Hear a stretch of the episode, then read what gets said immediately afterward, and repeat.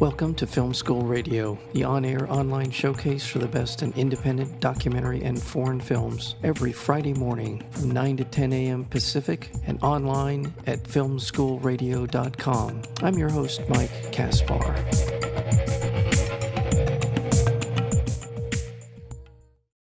Laurel Parmet's astute feature narrative debut, The Starling Girl, zeroes in on the life of 17 year old Jem Starling as she struggles to define her place within her fundamentalist Christian community of rural Kentucky. Even her greatest joy of dancing with the church group is tempered by worry that her actions are sinful and she is caught between her burgeoning awareness of her own sexuality and her religious devotion. It's a beautifully rendered film we're joined today by the screenwriter and director of this wonderful film, The Starling Girl, and that would be Laurel Parmet. Laurel, welcome to Film School Radio. Oh, thank you for having me. Glad to be here. Thank you so very much.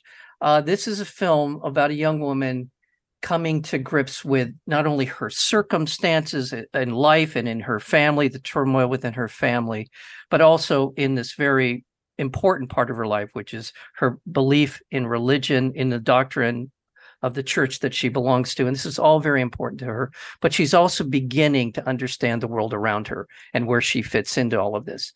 What inspired you to write this story? You know, a few different things. It's a very personal story to me in a lot of ways. I, when I was a teenager, I had um, a relationship, or I, I, hesitate to call it that even, a similar kind of relationship with an older man. Um, started when I was 16. And I didn't see myself as a victim or anything like that. I saw myself as mature and, and like I had agency. And um, after it had ended, I had had a lot of guilt about it, pushed those feelings aside, didn't think about it for a while actively pursued him and so i think that's where a lot of the guilt had come from and then you know many years later i was in Oklahoma um, doing research for a different film, and I met a group of women from a patriarchal church. You know, I spent time with them really like as research for this other project. I didn't know that I was going to make a film in this subject, and um, it ended up just being this really critical, meaningful time for me Um, because in learning about these women's beliefs you know particularly their attitudes towards their their bodies and their sexuality and you know how it's a woman's responsibility to not lead a man into temptation no matter her age it, it just got me thinking about my own relationship with my body and sexuality. And it made me think about my relationship in ways that i hadn't before and reflected back on you know made me ask myself where this guilt had had come from despite the fact that this person had really sort of taken advantage of me. And um, yeah, I decided that I wanted to tell a story looking back at my experiences and, and, and set it in this world that is a very specific world, but really reflects our culture at large. And, you know, we live in a country that's very much affected by conservative Christian thought. It directly affects our lives, even if we're not practicing. And so I think this was also me seeking to understand this world better that affects me so directly in doing so, I ended up finding a tremendous amount of admiration and an interest in faith. Jem is a wonderful character for a lot of reasons, and not the least of which is the performance of Eliza Scanlen, but mm-hmm. also her the time and place in her life. And I'm going to be screaming this from the rooftops during our conversation, and that is patriarchy. Mm-hmm. and she is dealing what makes her character so fascinating in, and the journey that she's on is that she's dealing with almost every form of patriarchy that you can deal with in a very compressed period of time right she's she's dealing with the patriarchy within her family although that isn't as pervasive as it it is in other areas. The church mm-hmm. it's all about patriarchy and it's the acceptance on the part of these women who who embrace it. And then yeah, yeah and, and and then of course the presentation of a courtship to her over the course there's a lot of things working in terms of not only where she is but where she will end up in terms of patriarchy in this film. Yeah absolutely. I mean you know and it, and i wrote it so that you see how it affects all of the characters, right? I mean, yes, very, very much. I mean, she is our protagonist, so of course we we see we're exposed the most to how it affects her, but it affects all of the characters in not great ways. You see her father struggle with it, and you know his place within the, the expectations that are placed upon him within this community. You see how it affects her mother and how she wants to project uh, the you know facade of the family, uh, this perfect Christian patriarchal family. You see it with Owen, with her youth pastor, and how the culture, unfortunately, is such that it allows these abusive relationships to happen. And he doesn't even I, he doesn't even realize what he's doing. He doesn't even realize what he's doing is problematic and it just really yeah the you know the culture just fosters abusive behavior. And you know it's ultimately at the end of the day the patriarchal culture forces people to not live their own truth. Um, and that's something that Jem is struggling with throughout the film. She's smart. She's adaptive. She is she senses there's something beyond where she is she doesn't Mhm. quite understand what that might be. We begin to see the with all of a lot takes place in the first 20 minutes of this film. A lot of we had to pack a lot in there a lot of things happen in that period of time, but they set it up for the rest of the film to play out. And again, Mhm. it's this multifaceted uh, approach that you tell that you take to telling this story that is impressive. First of all, as a filmmaker, con- congratulations on that. But also, it's so illuminating in in a way that I think is very relatable. And one of the things I was struck by, again, you know, the support of this system of patriarchy. And I found this in other, I've seen other films, documentary films, but narratives as well, about how supportive and important it is for women to support patriarchy in the sense. And you see her mom, and and I will say this out of out of all the right reasons, quote unquote, right reasons that her mom is supportive of the idea that she would be courted by somebody that was being approved by the church for her to be with. So that's one example to me. She was she was touting his his virtue or whatever it was. yeah yeah she was So so the, all of these elements and through it all we see Jem. again I'll say adaptive is maybe she's resourceful throughout the film. She is. She's, you know, she goes for what she wants, even though I, I think sometimes she doesn't realize that she's doing it. You know, she has these desires and she has the this hunger sort of boiling underneath the surface for her that drives her. And she early on is really suppressing it and by the end of the film it's it's sort of taken over for her. Yeah, she's undone by it at times. But I'm thinking of the first the first instance that I recall from the film is the dance that they do at the beginning, and then she's told that something inappropriate was happening with her undergarments. Mhm. and and so that she's undone by that but then again she kind of bounces she kind of takes it in because she's devout she and that's the other thing i would say to anyone who's wondering about watching the starling girl and are of a fundamentalist christian belief i think you can watch this film and feel good about in general there may be particular points which you may differ with but in general the portrayal of the church and the ethos of the church, I think is very, very fair in the film. I would hope so. I mean that that was a really very important thing for me to get right, especially because I didn't grow up in a fundamentalist community. I didn't want to mock or condescend to anybody in this world and I wanted the audience to be invested in these characters and in their stories and not just be like watching judgmentally from afar from like, you know, their liberal bubble or wherever they're coming from, you know? And it's really it should be a film that I see it as almost like it it's a celebration of faith because over the course of the film, Jem begins to define her relationship with God on her own terms versus what the church tells her that it should be. And you know, and she's questioning things and and that is a very that's a Christian thing to do to question and that, that's okay. You can have faith and and you can have a relationship with God and ask questions. her her love of herself and her love of her dance and and all of the things that make her her as an individual is tied up with her with her love for God too. It doesn't have to be one or the other. And there are other, a lot of you know there are other characters in the film that are struggling with that. What can be for them is a paradox, but it doesn't have to be. Yeah, absolutely. I want to make sure that we have uh, Owen, who is the the son of the of the pastor Mhm. who steps into her life. And there's a cat and mouse game that goes on between them for a period of time.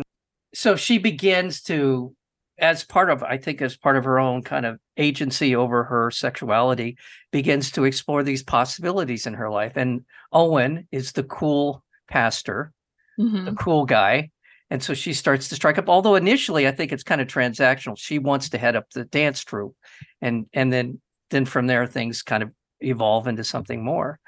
I, I thought that that re- relationship, well, I mean, in many ways, it's it's the most dynamic part of the film in terms of driving the story. And I thought that was handled very well. I just I want to congratulate you on finding that that kind of that sweet spot of this is kind of icky. I mean, it's maybe that's not the right word. This is inappropriate. No, icky is a great word. Yeah, it is icky. And then and then it but then there is something that you see in Owen eventually that sort of gives gives his his loss. He's lost him, his life in some way and Absolutely. he's finding he's finding it in Jem.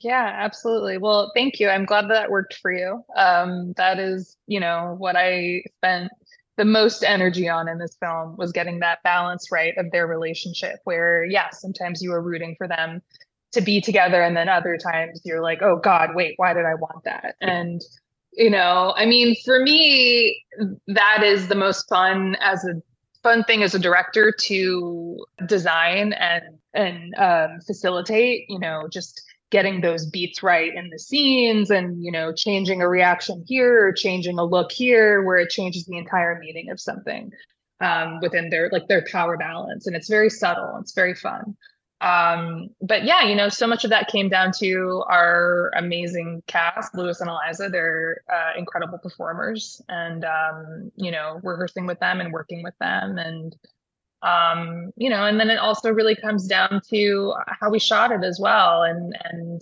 uh the editing and the music.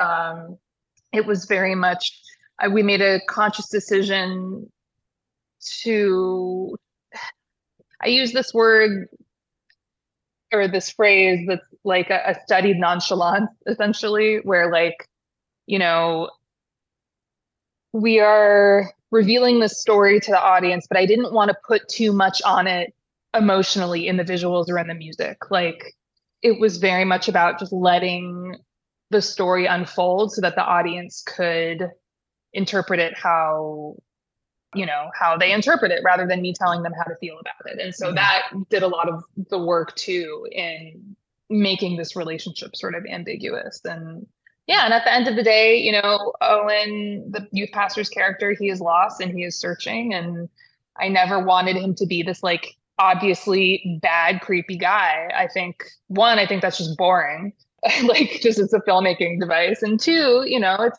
these abusive, relate quote unquote abusive relationships you know, they can be very nuanced. And sometimes it's not so easy to call them out and see it. Sometimes it's not so black and white. Sometimes it is, sometimes it isn't. And in this case, I wanted to show a relationship that, yeah, that was problematic, but also we could see why our character was falling for this guy. Uh, he is a lot of positive attributes about him. He's very open minded. He is telling Jem she can be whatever she wants to be in a community where she's been told the exact opposite her whole life. So, and Jem has agency. She is pursuing him and she gets a lot of good things out of the relationship. And so it's the it's many different things. Oh, I would just want to remind our listeners that we're speaking with Laurel Parmet. She is the screenwriter and director of this wonderful narrative film called The Starling Girl. It is out now. Is it still a theatrical release or is it No, no more in theaters, but now available to rent or buy wherever you rent or buy movies online. the usual suspects? A couple of things before we get off the the cast part, because I do want to talk about the cinematography, the editing. I thought it was beautifully done. But a couple of people. I mean, Lewis Pullman is Owen, and he's obviously, as we've been talking about, dynamic character, does a great job. But two people that I thought were really important was uh, Wrenn Schmidt as her mom. I thought she Mhm. really nailed her role. I thought she really did. owned every time she was on screen. She really owned the owned what was going on. I thought she was terrific. Yeah. She and she is terrific. She's a wonderful human being. Um, the whole cast is, I should say. She did an audition for the role and I saw it and she immediately stood out to me. I was looking for someone who, on top of their talent, had an air about them that would oppose uh, visually a little bit of like the character's harshness. Like Wrenn is has a, you know, she has freckles and red hair and she's very pretty and she has a very sweet voice. And I liked how that sort of goes against like tough, hard as nails mom trope. And she also she she grew up in South Carolina, so like she she could get you know Southern culture real, you know she knows it. But she, mostly it was just her audition where she played this character when she was speaking about God. She just spoke about it matter of factly as if you know god was like everyday part of her life and like as if you like or have to like change the oil in your car go grocery shopping. Whereas like everyone else who auditioned every time we talked about god it was like imbuing the lines with such intensity. And and it's like you know for people who are fundamentalists god is part of every day obviously like he is everything to you but you talk about him every day so it's Yeah, it's kind of matter of fact and so she was the only person who auditioned who like got that right. And I was like, oh, I have to meet her. And then, you know, after meeting with her, just sealed the deal. And finally and quickly, because I'm skipping over a lot of wonderful um, actors. Because I'm talking too much, probably. I'm sorry. no, no, not at all, not at all. Jimmy Simpson does a wonderful job as the dad in this, and uh, but uh, Uh, the one who's just sort of set the tone. He's kind of commands the the time he's on screen and sets such a tone for the rest of the film is Kyle Secor, who is the pastor. He just he has this bearing. He looks for sure like he could be that guy. I know he does. He's such a great look. And he's so and he's like so tall and skinny, which works really well with like the oversized suits too. I know he did such a phenomenal job. He has one very big scene in the movie. He's a few smaller scenes, but there's one scene where he really Yes. steals the show. And Yeah. that scene could have been very one note and very preachy. Yeah. um, literally. And he, he's the pastor of the church. He he lays down the law. He was able to bring such humanity to the character. I he's not an evil human being. right. He It's- is the- doing not- what he thinks is right. And it's never coming from being malicious or anything like that. And it almost makes the way that he speaks to Jem about what she's done, it's almost more insidious, right? Because it's because he does it in a way that's so approachable and and like let me level with you here. So it just yeah, it gives another another layer. It does exactly that, exactly what you said. And it, I mean, again, he's not a cult leader, He's but at the that. end of the day, but at the end of the day, it's his mission to protect the church, protect Yeah. the institution at all Yeah. cost. And if people get hurt in the process, that's just the way it's going to go down. Well, we know Eliza Scanlen from Little Women, from Baby Teeth, Sharp Objects, and so she just does a wonderful job here, and she embodies the innocence and the determination that I feel like her character was about in many, many different ways. And uh, I, th- I thought she was wonderful. And I think that she is one of the best actresses of, gen- of her generation. And, you know, I knew she was good when I cast her, and then I got her into rehearsal, and I was like, oh, you're like next level. There are actors out there who are who are good, who are great, like at, at, at being themselves, but she can do anything. And every everything she does is so honest and truthful and she is young but she has an old soul. Her character is 17 and she's naive. So so her ba- eliza's baby face works quite well for that role but you know she's the character is in this in between place. She's an adolescent. She is still a child but she's also growing up and eliza is able to really embody both of both of those worlds and straddle the lightness and the darkness so well. I believe this is your feature length narrative debut. it is yes it bodes well for you because not only is this a wonderful film, but also there's a lot of moving parts. This is a complicated story. It's a multi-layered story. And I just thought you did a wonderful job of handling all of the different elements within the storytelling and gave them Thank the proper you. weight and they and they gave gave them the proper due that they they should have to tell the story. I So- worked hard on it. Thank you. Yeah. Well, trust your instincts, Laurel Parmet, uh, because uh, I think I think it bodes well. So, my congratulations to you, truly, for the Starling Girl. I assume you're working on a lot of projects at this point. So, somewhere down the line, I hope you'll come back and join us again. Absolutely. Thank you for having me and thank you for your thoughtful questions.